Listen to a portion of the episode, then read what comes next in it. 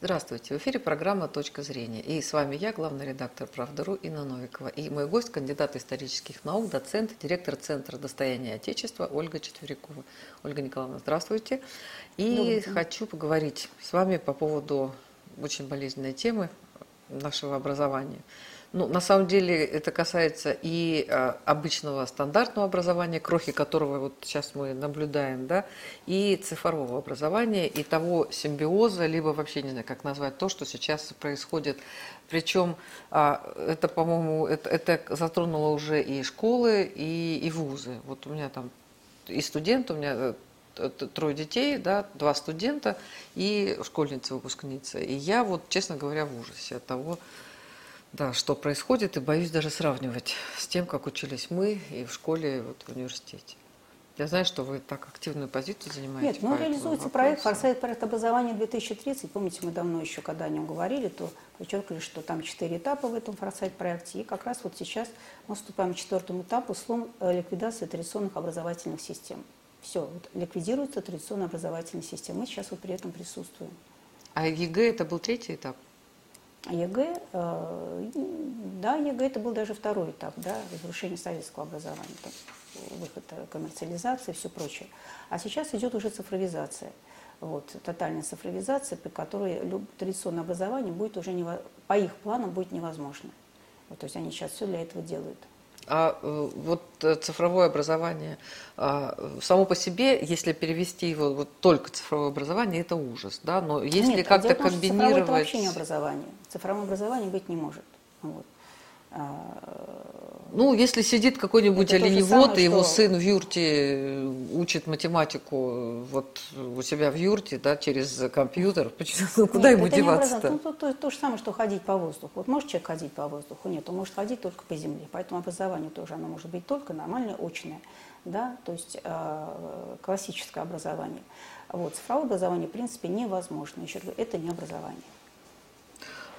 Вы знаете, я, кстати, сейчас, сейчас вот вы сказали так категорично, да, я вспомнила, что вот в Ленинградском университете, тоже там, вот я училась в Московском университете, мы, да, факультет журналистики, и я почему-то, я знала ребят э, вот с, с, тоже с факультета журналистики, и пришла с ними вот на какую-то лекцию. Я была потрясена, у них, ну, у нас 300 человек на курсе было, у них э, то ли 50, то ли 70.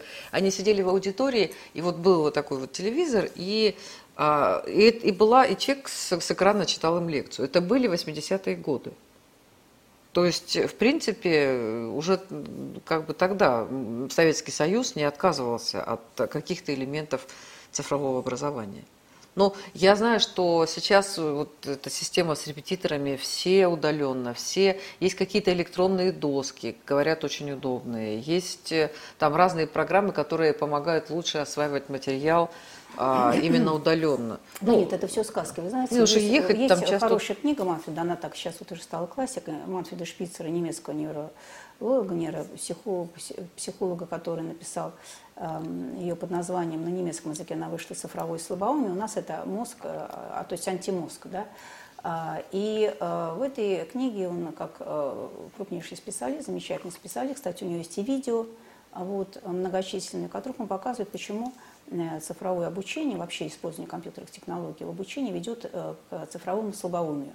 Вот это понятие цифрового слабоумия, оно уже сейчас стало таким распространенным, оно используется э, активно даже теми, кто внедряет эти цифровые технологии. Я могу чуть-чуть позже сказать, почему. Вот такие, как Курпатов, например, кто работает, который работает в системе Сбербанка Грефа, который активно внедряет эту цифровую цифровизацию. Почему теперь и Курпатов тоже заговорил об этой цифровом слабоумии. Почему я сказала, что необходимо там, да, э, применять соответствующую цифровую гигиену. Вот. Так вот факт, да, э, научный факт, доказанный факт, что э, цифровые технологии ведут к цифровому слабоумию, потому что в результате компьютерного обучения у детей происходит атрофия участков мозга, вот, и они не могут уже нормально развиваться. Все.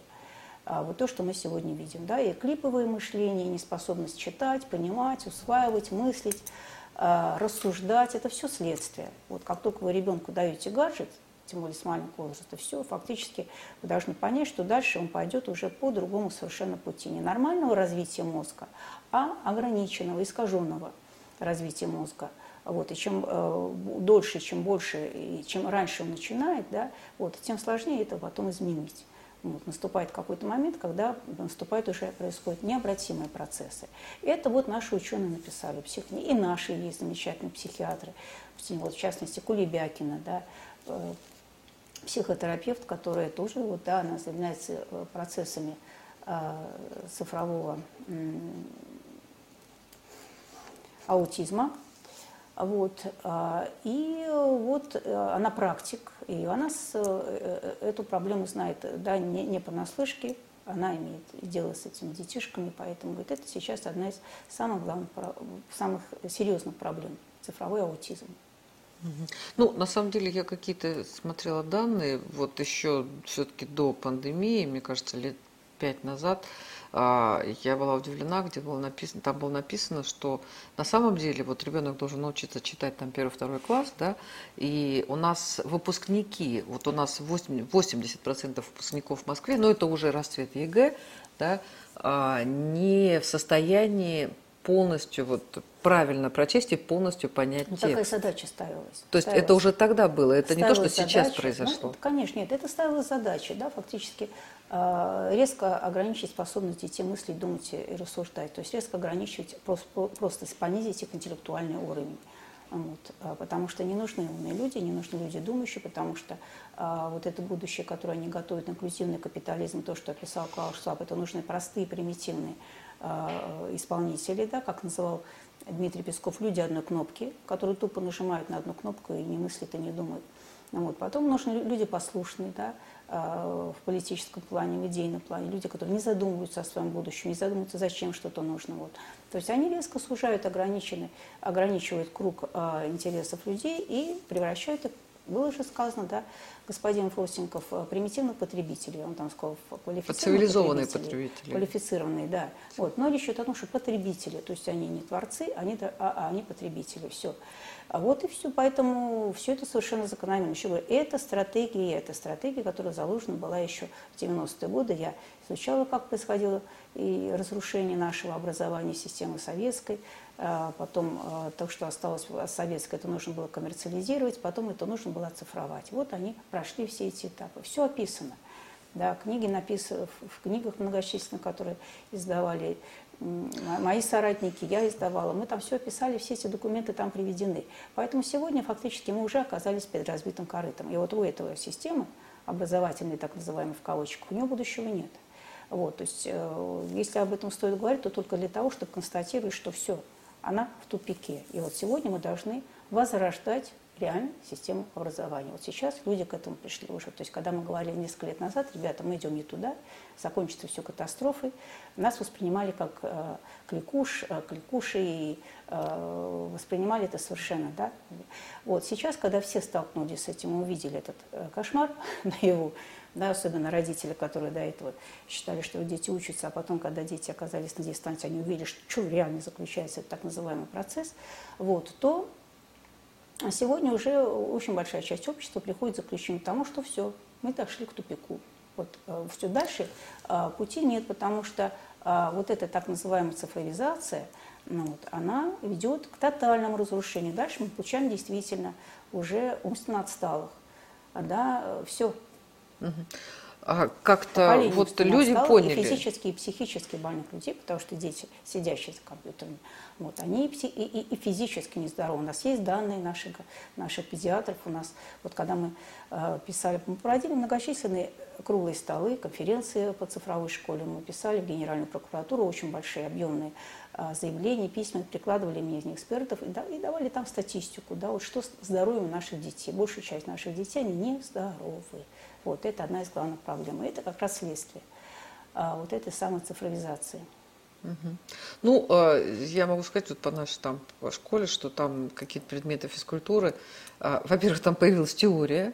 Вот они сидят на физкультуре, там и, и, представляете, теория по физкультуре. Во-вторых, их часто заменяют предметами другими. Там, а там русский, математика, биология, ну, любые предметы, ну, как бы физкультура это такой вот не самый Нет, ну, нужный это предмет. естественно, и- понимаете, поскольку детей погружают в, ре- в, э, виртуал, еще это основная установка, погрузить на 100% виртуал, то, естественно, все, что связано с движением, все, что связано с реальной жизнью, должно быть исключено. Труд, занятия по труду Занятия по исключены. труду были прекрасны. Физкультура исключена, да, походы исключены. Вот мы регулярно ходили в походы, мы все Вот. познавали во время походов.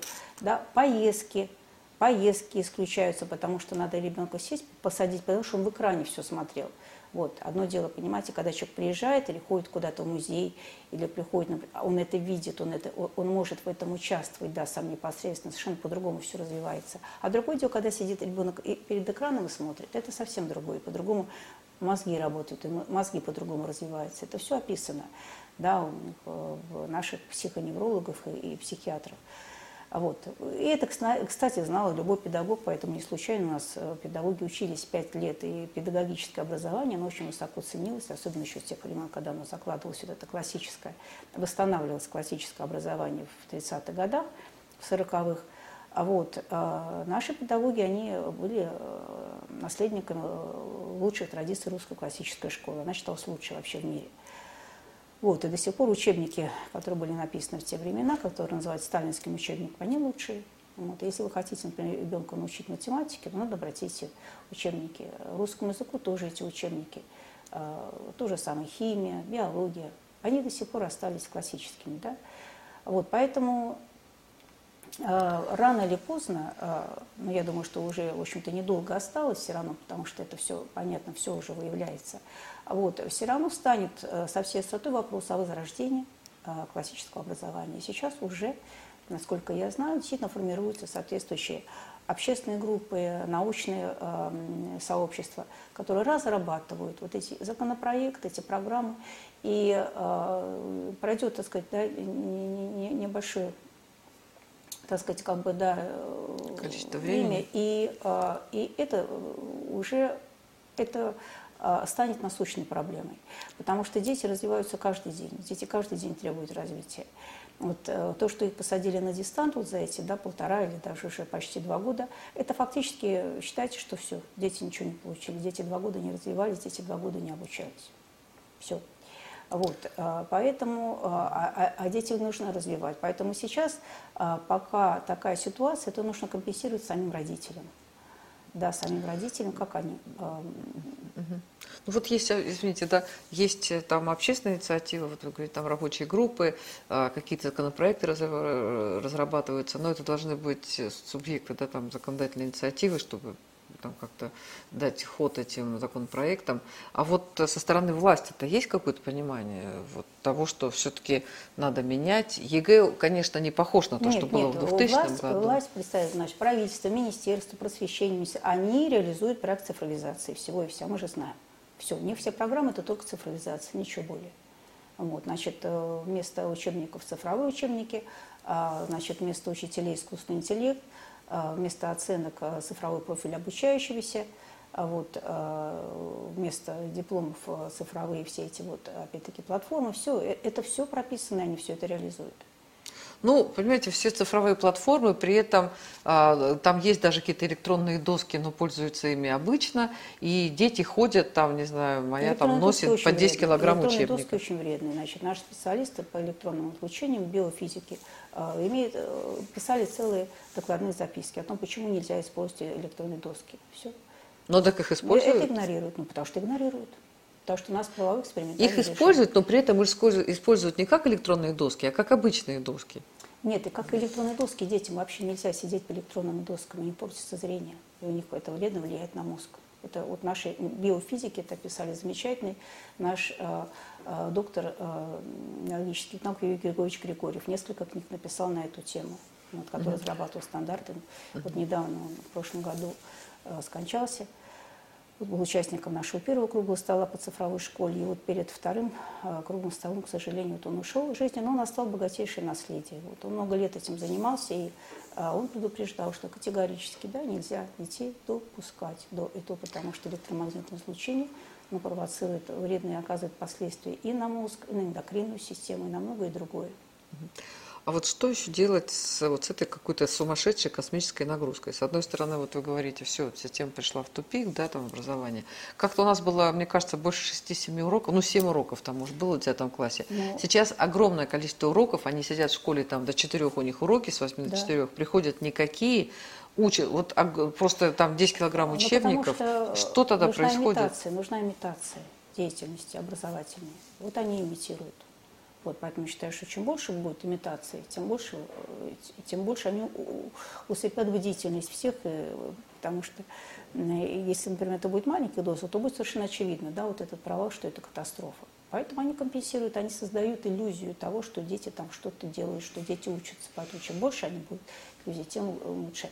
Вот. У нас э, всегда нагрузка была строго рассчитана, она была научно обоснована, да, потому что работали психологи, врачи, э, м, психоте- то есть тера- терапевты.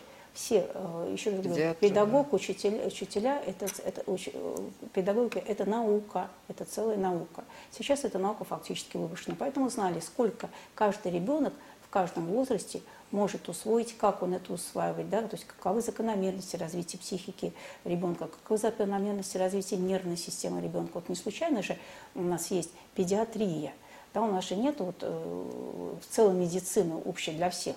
Вот педиатры в этом плане замечательные люди, которых сейчас просто устранили отовсюду. Они изучали всегда то же самое, что и э, медики, э, которые лечат взрослых, да, вот азы вообще там. Но они еще проходили детскую анатомию, общую анатомию и анатомию детскую, а физиологию общую, физиологию детскую. Поэтому педиатры это, это уникальные люди более- в плане, что они, они очень хорошо знают особенности развития детского организма. Вот сегодня педиатры, они вообще устранены из этого процесса. Кто у нас определяет сегодня развитие м, образования? Министерство цифрового развития, цифровики.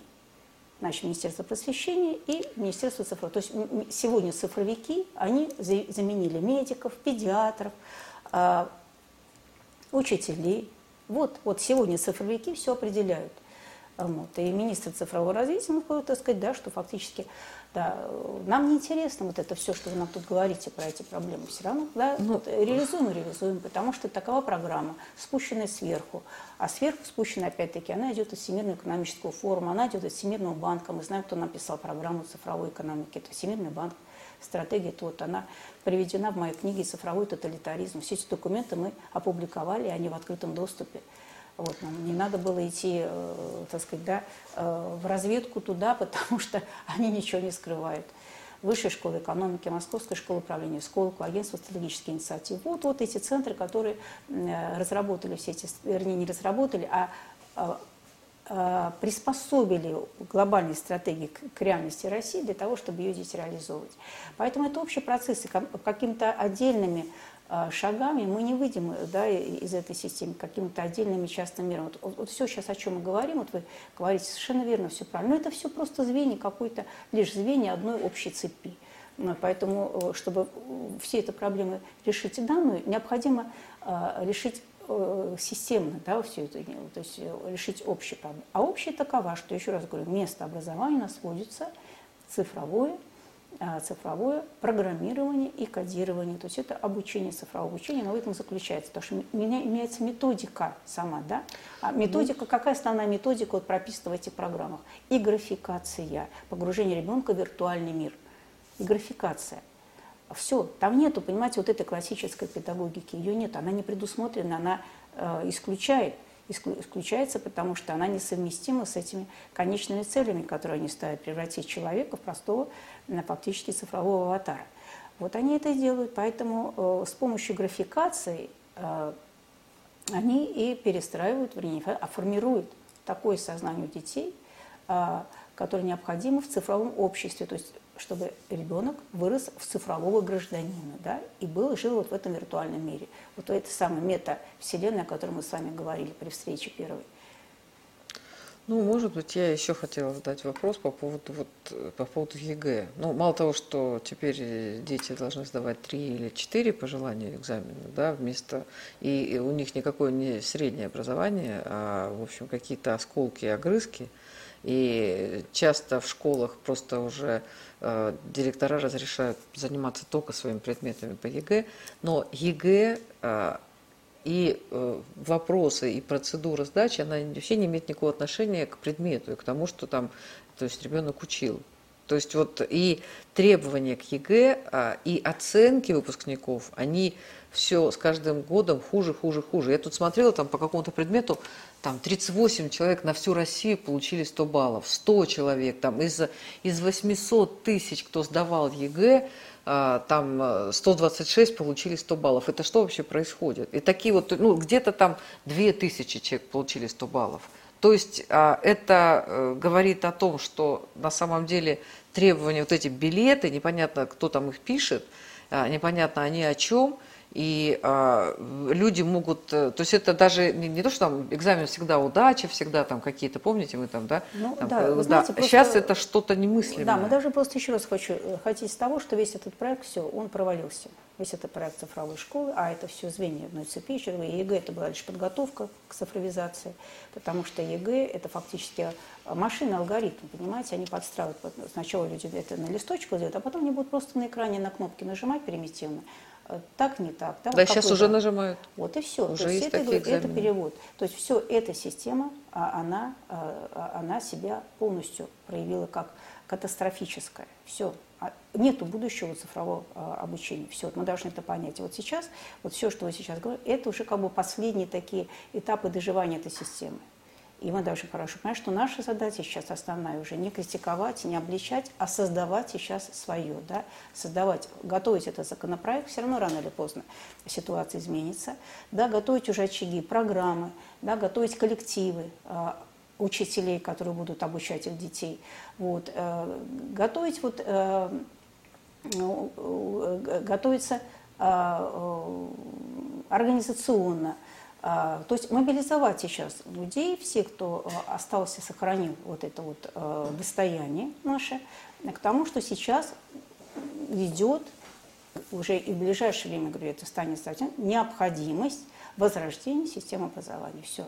Не знаю, сколько, как, как широко это коснется, сколько слоев населения, но мы прекрасно понимаем, что часть общества – оно уже понимает, она не, не будет водить, она не, не, не может уже участвовать в этом цифровом раз, э, развале, потому что прекрасно понимает, что это такое. Ну, вот те, те, те люди, те граждане нашей страны, которые понимают, сохраняют да, э, понимание смысла жизни, и хотят расстаться, хотят с человеком, которые хотят сохранить культурное, э, историческое достояние, наследие. Вот наш фонд называется «Достояние Отечества». Вот они должны сейчас все силы бросить на то, чтобы создавать эти очаги, создавать вот эту базу, создавать сообщество, которое сможет а, восстановить и возродить наше образование. Как и э, все остальные сферы, так сказать. Эта речь касается не только образования, потому что образовываем мы все равно людей для того, чтобы они потом могли работать в каких-то сферах. Да, поэтому, например, стоит ли возрождать инженеров, если у нас нет заводов? Да, если сейчас ликвидируют целое направление промышленного развития, э, тогда, простите, для кого это нужно? Они же, видите, уже попытались определить список, атлас, создать атлас новых профессий, там Э, архитектор виртуальных миров, оказалось, что это совершенно не нужно, оказалось, что это все пустое, потому что нужны люди, которые элементарно э, умеют работать руками. Да? И оказалось, что таких людей нет. То есть уже люди сколько, э, то есть просто отверткой скоро не будут уметь работать, да, или, или молотком не, не смогут уметь пользоваться. Вот уже до чего дошло. Поэтому сейчас началось медленно, медленный такой поворот, да, вот, так сказать, к будущему. Почему к будущему? Потому что а, классика, да, вот это наше традиционное, все, все, что связано с традиционной жизнью, нормальной традиционной жизнью, вот это сейчас самое востребованное. Но вот все, вот это, весь этот виртуал, он уже реакционен, он уже, он уже очевиден, понимаете, его, его действительно разрушительный а, и его реакционный характер, так бы сказали, потому что он возвращает человека в какое-то допотопное состояние, какое-то состояние э, э, дикаря. Ну, вот мы, наверное, дикаря, да, потому что мы э, так привыкли, э, то есть я много, Люди я много вижу, читать, как писать, мыслить, э, все, рассуждать, игрушки, говорить. буквы, учатся грамоте. Обратите внимание, как сейчас говорят дети, они даже не могут пересказать то, что они прочитали, потому что они не понимают то, что они прочитали. Вот об этом э, идет речь. То есть э, все учителя, э, которые работают с мамой, а, на это жалуются. Вот. Ну и что это как не погружение вот в это самое? Да? Ну да, я тут вспомнила ужасную а, историю, это... да, как я летела в Якутию, а там так как умно придумано, что там рейсы ночные, лететь 7 часов.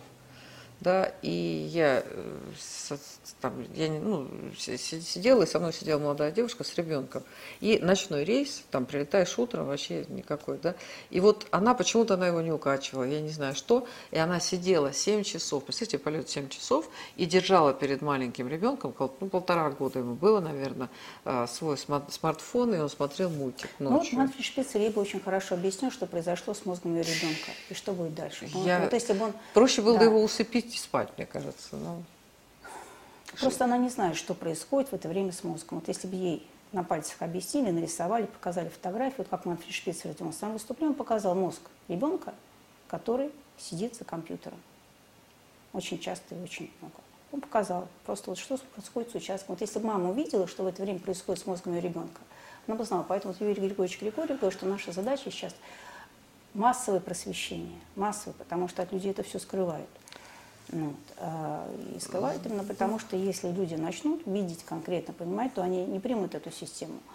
И тогда эти, все эти компании, они фактически теряют свои доходы, они теряют все. Поэтому вся программа, она э, летит в трам-тарары, поэтому, конечно, нужно все сделать для того, чтобы люди не знали в реальности, что происходит. Ну, те люди, которые не знают реальности, что происходит, они еще и выросли не все, но значительно. Ну, человек и так всегда склонен к лени, да, но они уже выросли в, в том, что им они даже и знают, но так-то проще. Понимаете, все делается, весь прогресс проще, для того, чтобы конечно. было проще. Вот. И, и, и проще, да, я понимаю, что проще идти вниз, нежели подниматься наверх, но все-таки Э, понимаете, еще раз хочу подчеркнуть, что мы живем в информационном обществе, у нас есть возможность читать такие книги, как Манфреда Шпицера, например, это в электронном виде есть, причем у нас масса книг и исследований, посвященных этой теме. Поэтому если бы человек просто задал себе вопрос, вот, что происходит, да, и как это все делается, он, он бы нашел соответствующую литературу, он бы читал. Но людям просто удобнее, потому что, опять же, приучают просто быть потребителями, их приучают жить комфортно. А, вот, а, и, а если они начнут изучать вы помните, кто-то сказал, нужно иметь мужество, чтобы хотеть знать правду. Даже не просто знать, а хотеть знать правду. Вот. Им намного удобнее ее не знать. Потому что они знают, что если они узнают, им придется менять образ жизни, они не хотят, им очень комфортно вот так вот, как они привыкли. Вот. А, и вот это вот еще, да. Но сейчас жизнь уже складывается таким образом, да, она приобретает сейчас такой характер, такой оборот, что людям рано или поздно все равно придется уже прямо сейчас задуматься вообще, что происходит, и э, понять, что вот этот комфорт, который они имеют, он сейчас будет сужаться, сужаться, все больше и больше сужаться. Потому что вот это вот э, тоталитарный контроль, тотальный контроль, тоталитарный порядок, который сейчас складывается, вот эти QR-коды, о которых мы с вами говорили, это фактически тоже это такой инструмент да, привязки человека к комфорту, но этот комфорт, он, э, он а, как а, сыр в мышеловке, да, не, не бывает бесплатно. За этот комфорт нужно будет расплачиваться. А расплачиваться нужно будет своей свободой. Свободой. И, в первую очередь, свободой воли. Потому что уже не человек будет решать, как ему жить и что ему делать, а за него будут решать, что с ним делать и как ему жить. То есть человек теряет свободу воли ради какого-то вот этого микроскопического комфорта. Спасибо вам большое. Это была программа «Точка зрения». И наш гость, э, кандидат исторических наук, доцент, директор Центра достояния Отечества Ольга Четверякова. Спасибо, Ольга Николаевна. Всего вам доброго. Спасибо.